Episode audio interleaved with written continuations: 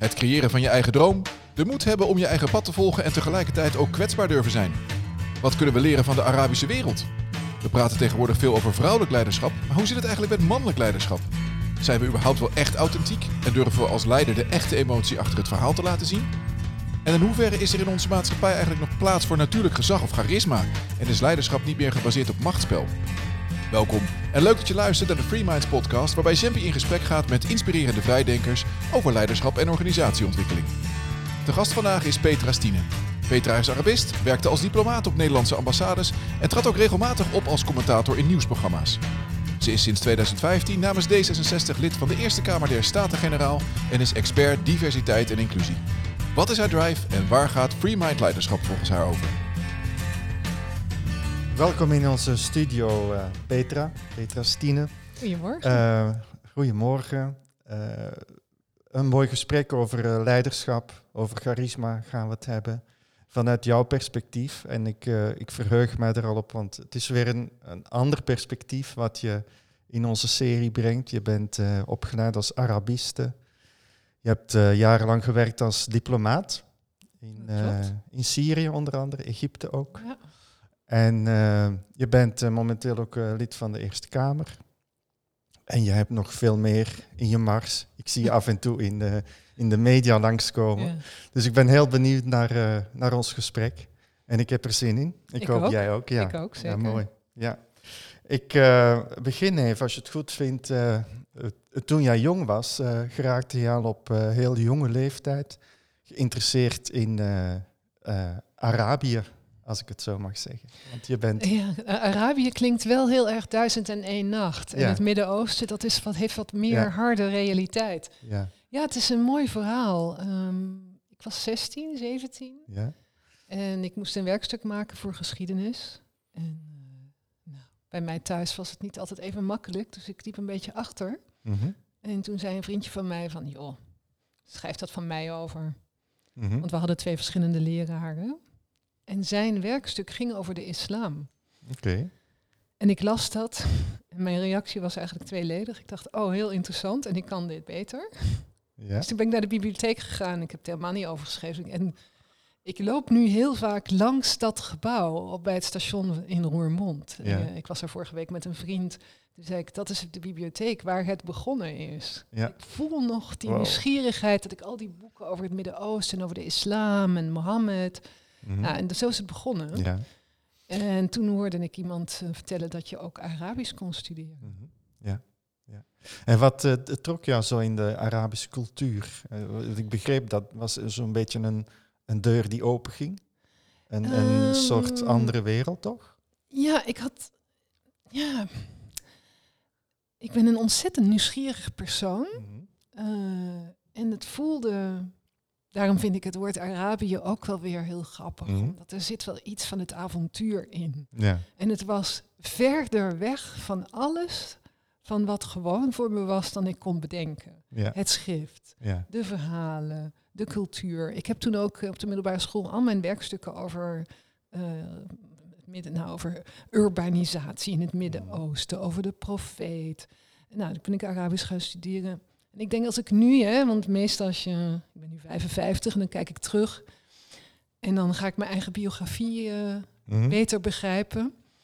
Ik denk dat ik ook heel erg gefascineerd was door dat het, het feit dat het schrift van rechts naar links geschreven wordt. Ja. En je, dan leer je van rechts naar links kijken. mhm, Dus ik, eh, als ik nu lezingen geef over de taal van de ander, de stem van de ander, dan heb ik altijd een Remunch-leesplankje ja. Eh, en een Arabisch leesplankje, Lugh al-Arabiya. En dan heb ik altijd Suzanne Zegers, die dan het liedje van mijn leven zingt ja. het lied van mijn leven. En Fayrouz, de Libanese zangeres die Zuruni zingt. Bezoek me elk jaar weer.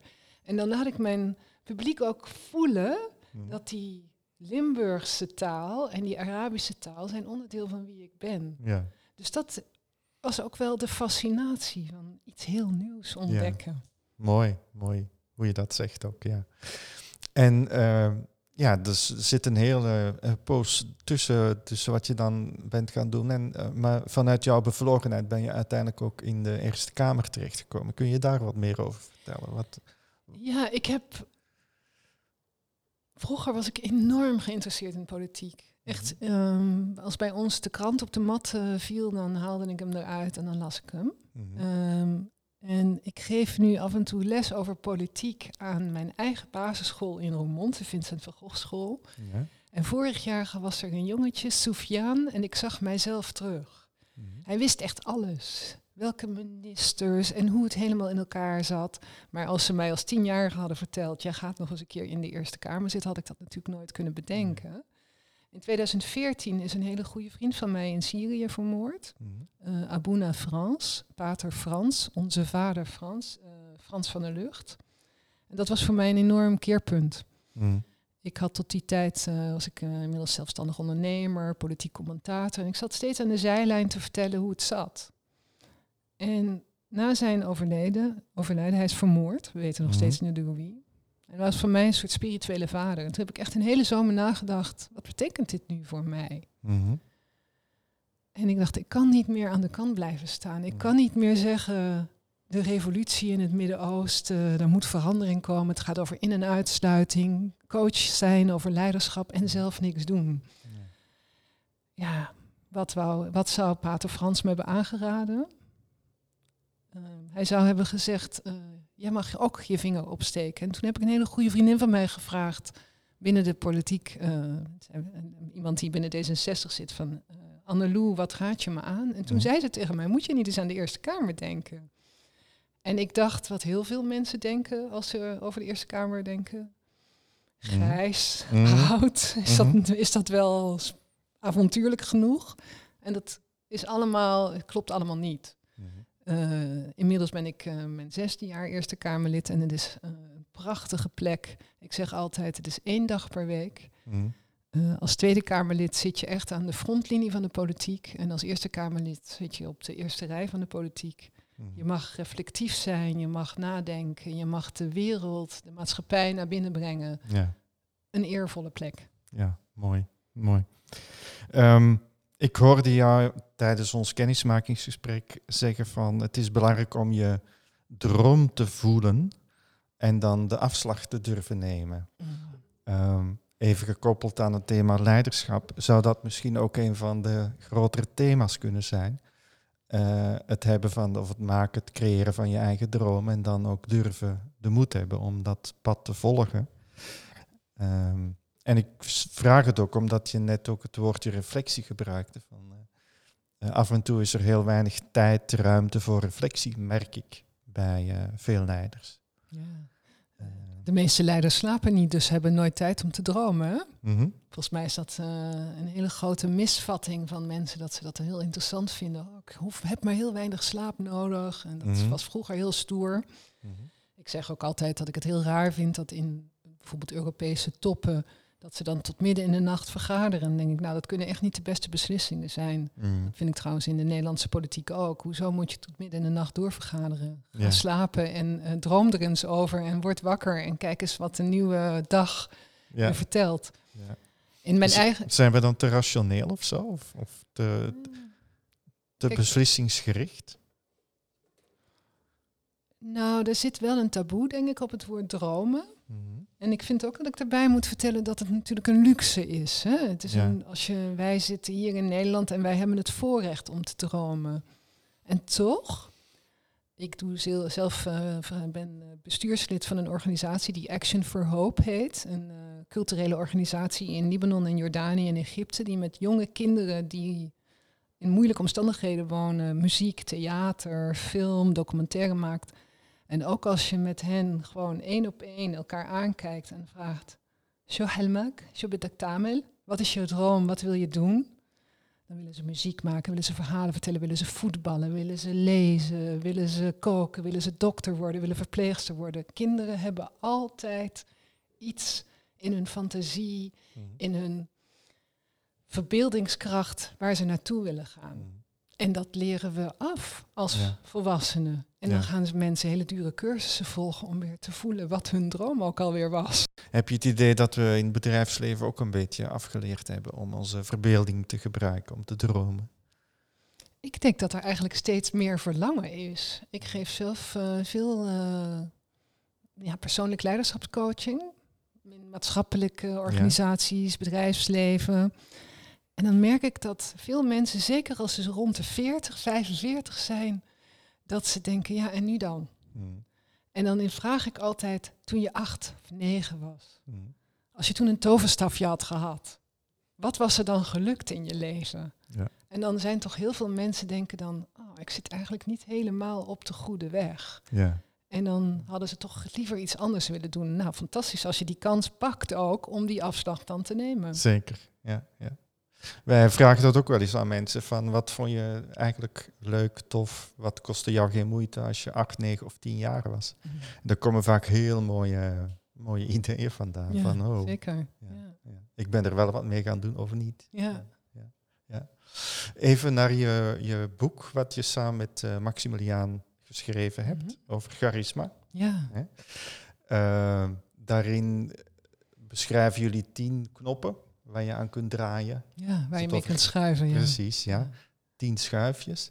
Eén daarvan is authenticiteit. En dat is eentje die pik ik er even uit. Mhm. Eh, omdat we die steeds vaker ook zien langskomen als een van de bijna vergeten pareltjes van leiderschap.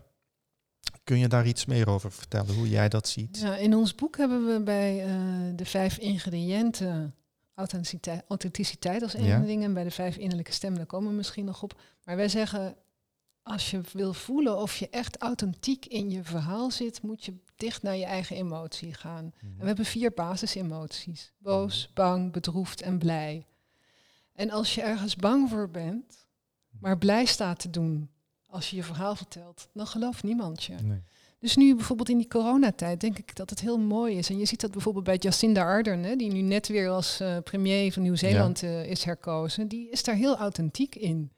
Die zit dan in een, eh, ja, in een sweatshirt of in een trui, zit ze Facebook, zit ze Facebook bericht, heeft ze opgenomen. En dan zegt ze, ja, vinden jullie het ook best wel spannend om nu thuis te moeten zitten? Je ziet aan haar dat ze authentiek zich zorgen maakt en tegelijkertijd ook probeert er het beste van te maken. Ja. Als je heel boos ergens over bent ehm, en dat niet laat zien, maar blij doet, of heel bedroefd ergens over bent, maar eigenlijk bang doet, dan voelen mensen meteen er klopt iets niet. Dus als wij mensen helpen om hun authenticiteit eh, te laten voelen, dan gaan we altijd kijken van wat is nou de echte emotie onder je verhaal en durf dat ook te laten zien.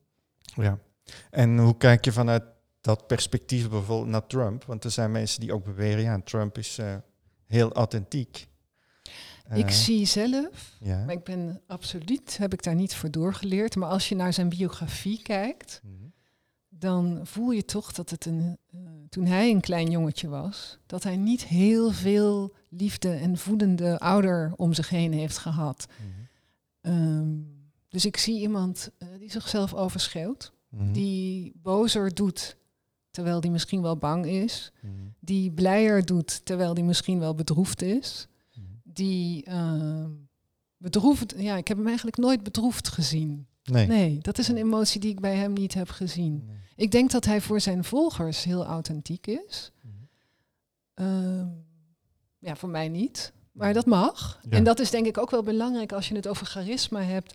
En ook die verschillende onderdelen daarvan. Dat is altijd iets wat je iemand anders toedicht. Dus iemand die ik heel authentiek vind, kan iemand anders heel, helemaal niet authentiek Mhm. vinden. Mhm. Ja. Het is geen eh, wiskunde. Nee, precies. Nee. nee, het is ook niet eh, een kwestie van al die schuifjes open eh, zo hoog mogelijk Ja, eh, schuiven.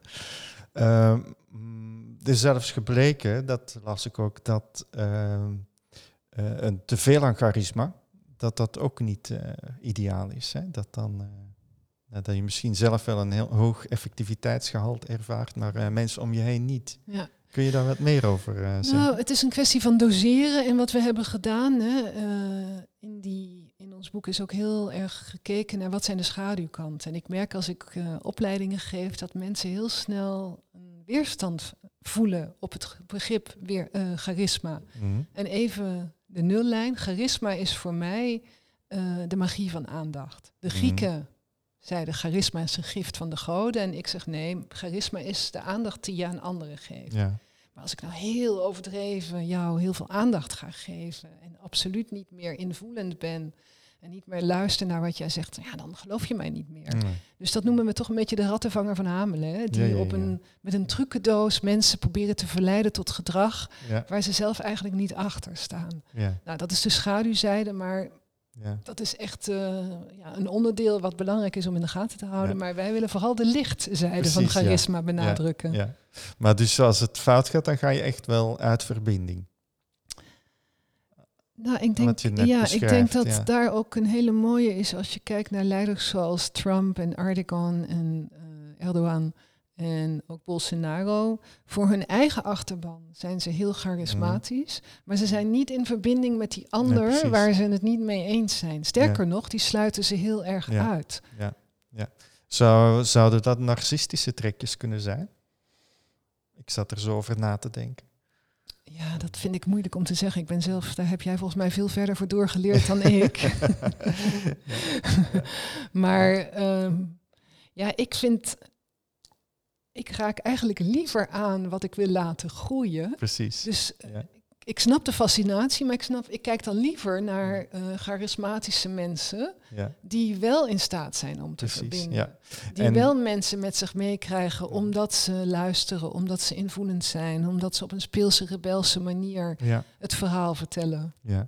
Kan je iets meer vertellen? Eh, je hoeft niet je hele boek te vertellen, maar over die vijf stemmen, want dat eh, vind ik wel Ja. interessant. Nou, ik vind dat ik wel even recht ook moet doen aan Maximilian Winkelhuis, eh, mijn co-auteur, maar ook wel degene die mij eh, als eerste, onze eerste kennismaking was een coach, coachie eh, kennismaking en het is heel leuk. Eh, we zijn eh, nu gewoon totaal gelijkwaardig, maar ik heb nog wel heel goede herinneringen aan de momenten dat ik bij hem op de bank zat en hij mij liet voelen dat ehm, je innerlijke stemmen, die je als mens hebt als je wakker wordt. De kritische ouder van God had je niet eerder naar bed moeten gaan. Mhm. Wat trek ik aan vandaag? Ik heb, ben nog, eh, haal ik de trein wel? Al die stemmen. Maximilian is gespecialiseerd in voice dialogue. Hij heeft best eh Hel en Sidra Stone eh, opleidingen gevolgd in eh, Amerika.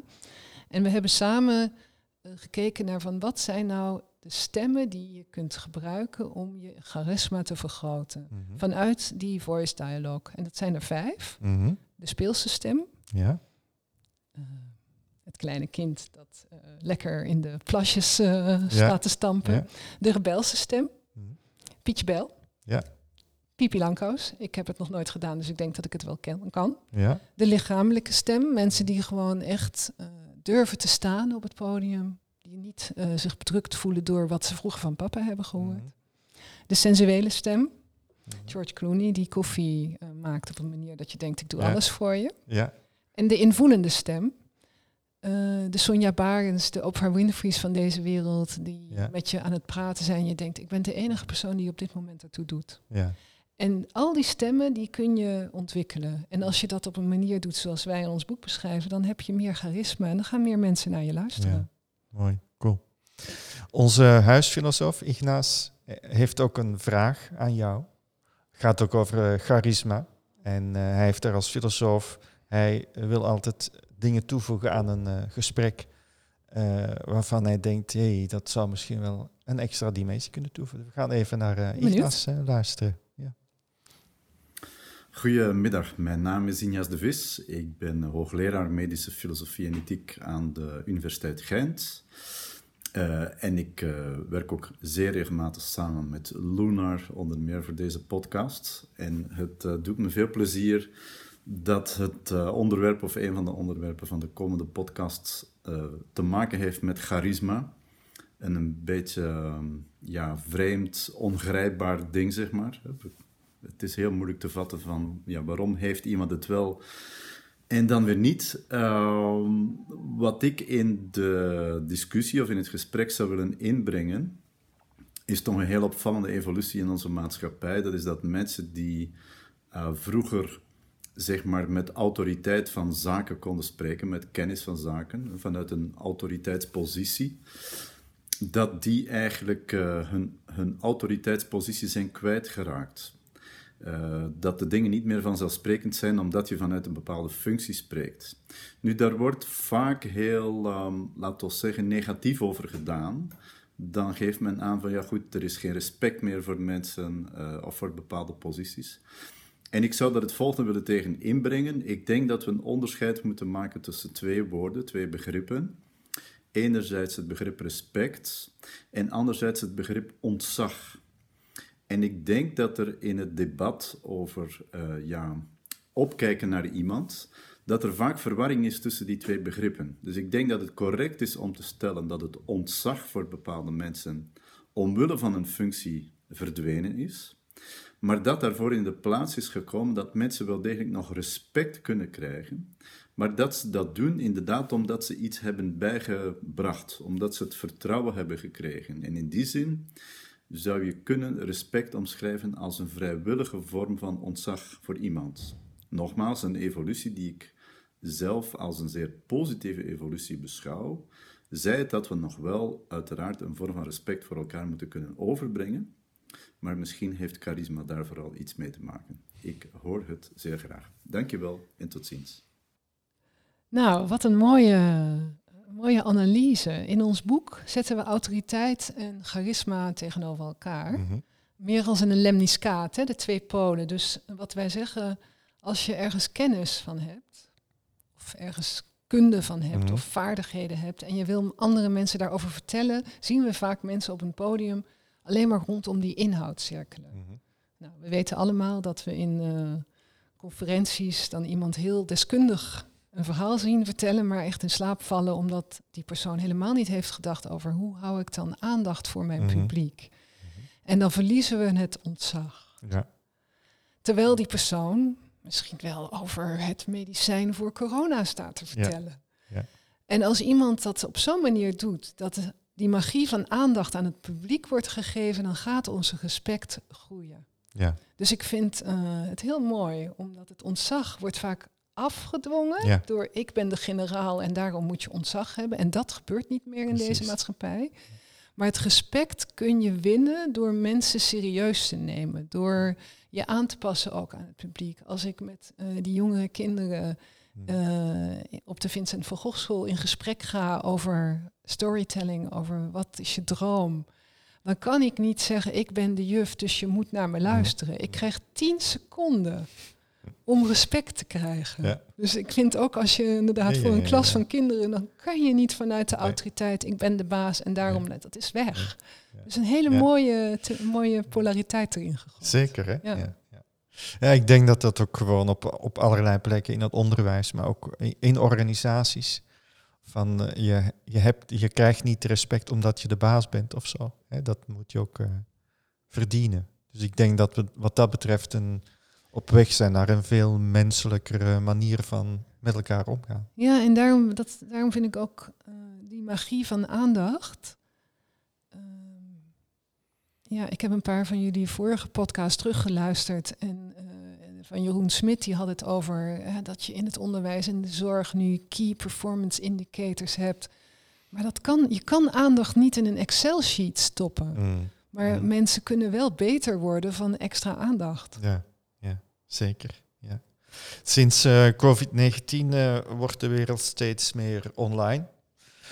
Uh, hebben we allemaal mee te maken. En dat heeft voordelen, heeft ook nadelen. Wat ik de laatste tijd merk is dat veel mensen, en met name mensen die met collega's samenwerken, het, het toch wel beginnen als een worsteling te zien om in verbinding te blijven met het team. hoe kijk jij daarnaar? vanuit ja, leiding geven op afstand? Heb je daar bepaalde ideeën bij? Nou, ik merk zelf wel dat ik die driedimensionale ontmoeting, mm. dat je elkaar, uh, ja, dat kan bijna niet meer op anderhalve meter elkaar nog kunt ruiken. Mm. maar dat je wel de hele persoon kunt zien dat dat ongelooflijk belangrijk blijft. Ja. Dus ik denk dat, ik vind die term social distancing ook fout. Ja. Het is fysieke afstand. Maar je bent nog steeds nabij. Wat ik zelf merk is dat ik steeds meer weer ga bellen. Mhm. Dat ik dan maar één zintuig aan kan. Ik kan niet en beeld bellen mhm. en tegelijkertijd luisteren. Mhm. Dus ik denk dat we andere manieren moeten vinden om om te gaan met elkaar. En dat het online maken wat offline werkt, volgens mij is dat een vergissing. Ja. En ik heb inmiddels ook gemerkt dat je uh, een Zoom-call van twee uur, dat is onmenselijk. Mhm. Je moet er pauzes in maken. Je moet mensen even de kans geven om koffie te gaan drinken, om even een frisse neus te halen. Uh, dus ja, die efficiëntieslag van nou dan doen we een hele dag en 2,5 uur Zoom, dat moeten de mensen gewoon in elk geval niet doen. Nee, nee. nee. Je hebt ook uh, altijd veel aandacht voor uh, mensenrechten, voor inclusiviteit, voor de positie van de vrouw. Hoe kijk je vanuit die bevlogenheid, als ik dat zo mag zeggen, hoe kijk je dan naar het bedrijfsleven? Zijn we daar echt mee bezig met die thema's, inclusiviteit? Gelijkheid man-vrouw. Uh, hoe kijk jij daarnaar? Nou, het bedrijfsleven vind ik wel een hele grote containerterm, ja. Uh, Jampie. Wat zou je, welk, waar denk je zelf aan? Waar mag ik me op focussen? Want het is, ja. ja als, hebben we het over Shell of heb ik het over eh, de, de bakker bij mij om de hoek? Ja. Nou, ik zou zeggen bij grotere bedrijven. Ja. De, zeg maar. Nou, ik denk dat uh, er zijn ook allerlei studies over dat hoe inclusiever, hoe inclusiever je visie en je beleid en ook uh, de manier is waarop je met je medewerkers omgaat, hoe duurzamer je bedrijf kan zijn. Mm -hmm. Alleen uh, vraagt dat wel wat van mensen. Mm -hmm. En dat vraagt ook, uh, durf je met anders om te gaan. Ik heb onlangs voor een groot nou, chemisch bedrijf een lezing mm -hmm. gehouden over inclusie en diversiteit in relatie tot het Midden-Oosten. Van wat kun je nou ook leren van andere culturen. En ik heb bijvoorbeeld in het Midden-Oosten geleerd dat die spanning tussen het individu en het collectief, dat daar iets in zit. Uh -huh. Dat we dat individualisme van ik, de witte man die het allemaal beter weet, uh -huh. of het beste weet, dat dat niet meer duurzaam is. Dat je, uh, dat je je team moet betrekken. Dat je Mm. moet zorgen dat er een veelkleurigheid is. En ik heb ook gezien in het Midden-Oosten hoe dat mis kan gaan. Als je die Mm. mozaïek van veelkleurigheid, van meerstemmigheid probeert uh, te weg te duwen met een zwarte golf van een eenvormigheid, Mhm. dan sluit je mensen uit en dan leid je verlies. En dat Mm. klinkt misschien heel filosofisch wat ik nu zeg, maar ik zie gewoon dat bedrijven, organisaties, ook in het maatschappelijke, in het culturele, die durven Mhm. meerstemmigheid toe te staan, dat, die, eh, dat daar meer energie uit gaat komen. Ja, ja. Mooi, helder. Ja, ja. Je, ehm, als het gaat om leiderschap, hebben we het eh, vorige week ook even kort over gehad. Is er dan iets wat we nog kunnen leren van de eh, Arabische wereld, waar jij veel mee gewerkt hebt, in contact bent? Ik eh, ben eh, zelf eh, goed bevriend met Kauthar Darmoni. Zij is net vorig jaar directeur geworden van Atria, het kenniscentrum voor emancipatie en vrouwengeschiedenis. Ja. En wij kenden elkaar al wat langer. En wat ik heel mooi vind bij haar, en dat zie ik eigenlijk bij heel veel vrouwen in het Midden-Oosten, dat zij op een hele bijzondere manier professionaliteit en vrouwelijkheid combineert. Mhm. En dat de bezieling die je in je vakgebied gooit, dat dat mag. Mhm. Misschien wel de heilige drie-eenheid, hoofd, hart en kruis. Ja, ja, ja. En dat klinkt misschien gek, omdat ik weet dat de luisteraars meteen denken... het Midden-Oosten, vrouwen worden onderdrukt. En dat is Ja. allemaal waar. Dat Ja. is allemaal waar. Maar laten we nou eens kijken wat er is, wat we nog niet zo goed zien. Mhm. En ik heb in elk geval geleerd van mijn vriendinnen, en fair enough, dat zijn vaak vriendinnen die uit een klasse komen waar ze goede opleidingen hebben gekregen en door hun vaders gestimuleerd zijn om hun talent te Ja. laten schitteren. Dat die eh, professionaliteit en bevlogenheid, en dat wordt dan vaak als een soort soft skill gezien. Hè? Ja. Bevlogenheid is dat wel rationeel genoeg. ja. Maar dat je daar juist heel veel dynamiek mee kunt krijgen. En ik vind bij Kouter Darmoni zie ik dat ook. En zij krijgt dan soms kritiek dat dat dan eh, essentialistisch is. Van ja, je moet vrouwen niet alleen maar op hun lichaam beoordelen en mannen ook niet. Maar ik denk dat die integratie van het mannelijke en het vrouwelijke, dat daar meer dynamiek uitkomt. En ik ben eh, heel erg bezig ook nu met het mannelijke en het vrouwelijke. En als je dan teruggaat naar de oude Egyptenaren, Mhm. ik heb dat laatst ontdekt. Die hebben natuurlijk dat mooie verhaal van Osiris en Isis, hè, de man en de vrouw, waar Horus uit voortkomt. Dus door de integratie van het mannelijke en het vrouwelijkheid, van het mannelijke en het vrouwelijke, ontstaat er iets nieuws. Ja. En ik denk dat onze 21ste eeuw dat nodig heeft. En het is niet man versus vrouw, maar dat is een ander soort vaardigheden. Ik zie je glimlachen. Dat Ja. is iets wat je Ik herken aanspreekt. het heel hè? goed, ja, tuurlijk. Ja. Ja. Ja, En wij zien ook dat er een soort van, ja, ik zou bijna durven zeggen in leiderschap, een revolutie plaats aan het vinden is. Tussen het ook het niet meer beschouwen als eh, dingen als eh, empathie of authenticiteit als softe dingen, soft skills of zo. Dat, eh, Ja, wat ik, wat ik wel ook zie, en dat is voor mij ook een stap in mijn eigen ontwikkeling. Ik ben nu bezig met een onderzoek over voor een roman waarin ik wil kijken naar wat betekent het eigenlijk voor mannen als ze niet mogen zijn wie ze Mhm. zijn. Want het valt mij altijd op als ik over het Midden-Oosten lezingen geef, dat mensen meteen mij gaan vragen over de rol van de vrouw en de Ja. positie van de vrouw. Maar als één deel van de samenleving, 50%, iets niet mag, wat betekent dat eigenlijk voor het andere deel? En ik zie dat heel veel mannen wereldwijd, of dat nou in het Midden-Oosten is of in Ja. Zuid-Afrika of in, ook in Nederland, in een manbox zitten. ja. Als jongetje mag je dingen niet die meisjes wel mogen. Mm. Wat betekent dat eigenlijk Ja. voor die ontwikkeling van die jongen? Wat betekent het eigenlijk voor mannelijk leiderschap? Want we hebben het altijd over vrouwelijk leiderschap en vrouwen aan de top. Wat betekent dit voor mannen? Mogen zij ook anders zijn dan die alfaman die het altijd beter weet en die vanuit ontzag en autoriteit beslissingen neemt en daarmee mensen kwijtraakt? Ja, ja. Ik zie heel veel verdriet ook bij mannen dat ze eigenlijk nooit hebben geleerd hoe ze op een andere manier die verbinding mogen maken. ja. Dus daar ben ik eh, nu mee bezig en het is fascinerend Ja. om te zien ja, dat we daar een enorme blinde vlek voor hebben. Precies, ja. Wij zien het ook. Verdriet en ook een beetje eenzaamheid vaak. Heel veel eenzaamheid, ja. ja. Ja. En dan gaan ze heel hard wielrennen. Ja. Een beetje cliché, maar je begrijpt wel wat ik bedoel. Ja, ja, ja, ja. Petra, we hebben nog eh, een paar afsluitende vragen die ik aan iedereen stel. Het is ook aan jou. De eerste gaat over eh, wat zou je volgens jou elke leider moeten weten of doen volgens jou? Wat vind je het allerbelangrijkste? Ja, de nieuwsgierigheid naar de stem van de ander. Mhm. Wat kan die ander mij vertellen wat ik achter mij niet kan zien? Ik kan niet 360 graden kijken. Ik heb de ander nodig om mij een spiegel voor te houden. Dus nieuwsgierigheid naar de ander. Ja, mooi. Mooi gezegd. Eh, als Lunar willen wij een community van vrijdenkers zijn, free minds, zoals we het noemen.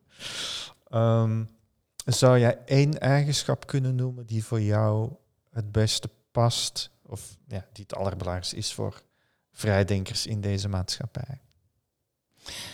Ja, omhels je briljante mislukkingen. Ja? Ja, durf, durf ook fouten te maken. Ja. Je hoeft niet perfect. Perfect betekent niet altijd goed. Nee. Iets wat niet gelukt is, blijkt later de, de, de mest te zijn voor iets Ja. heel nieuws. Ja, ja. oké.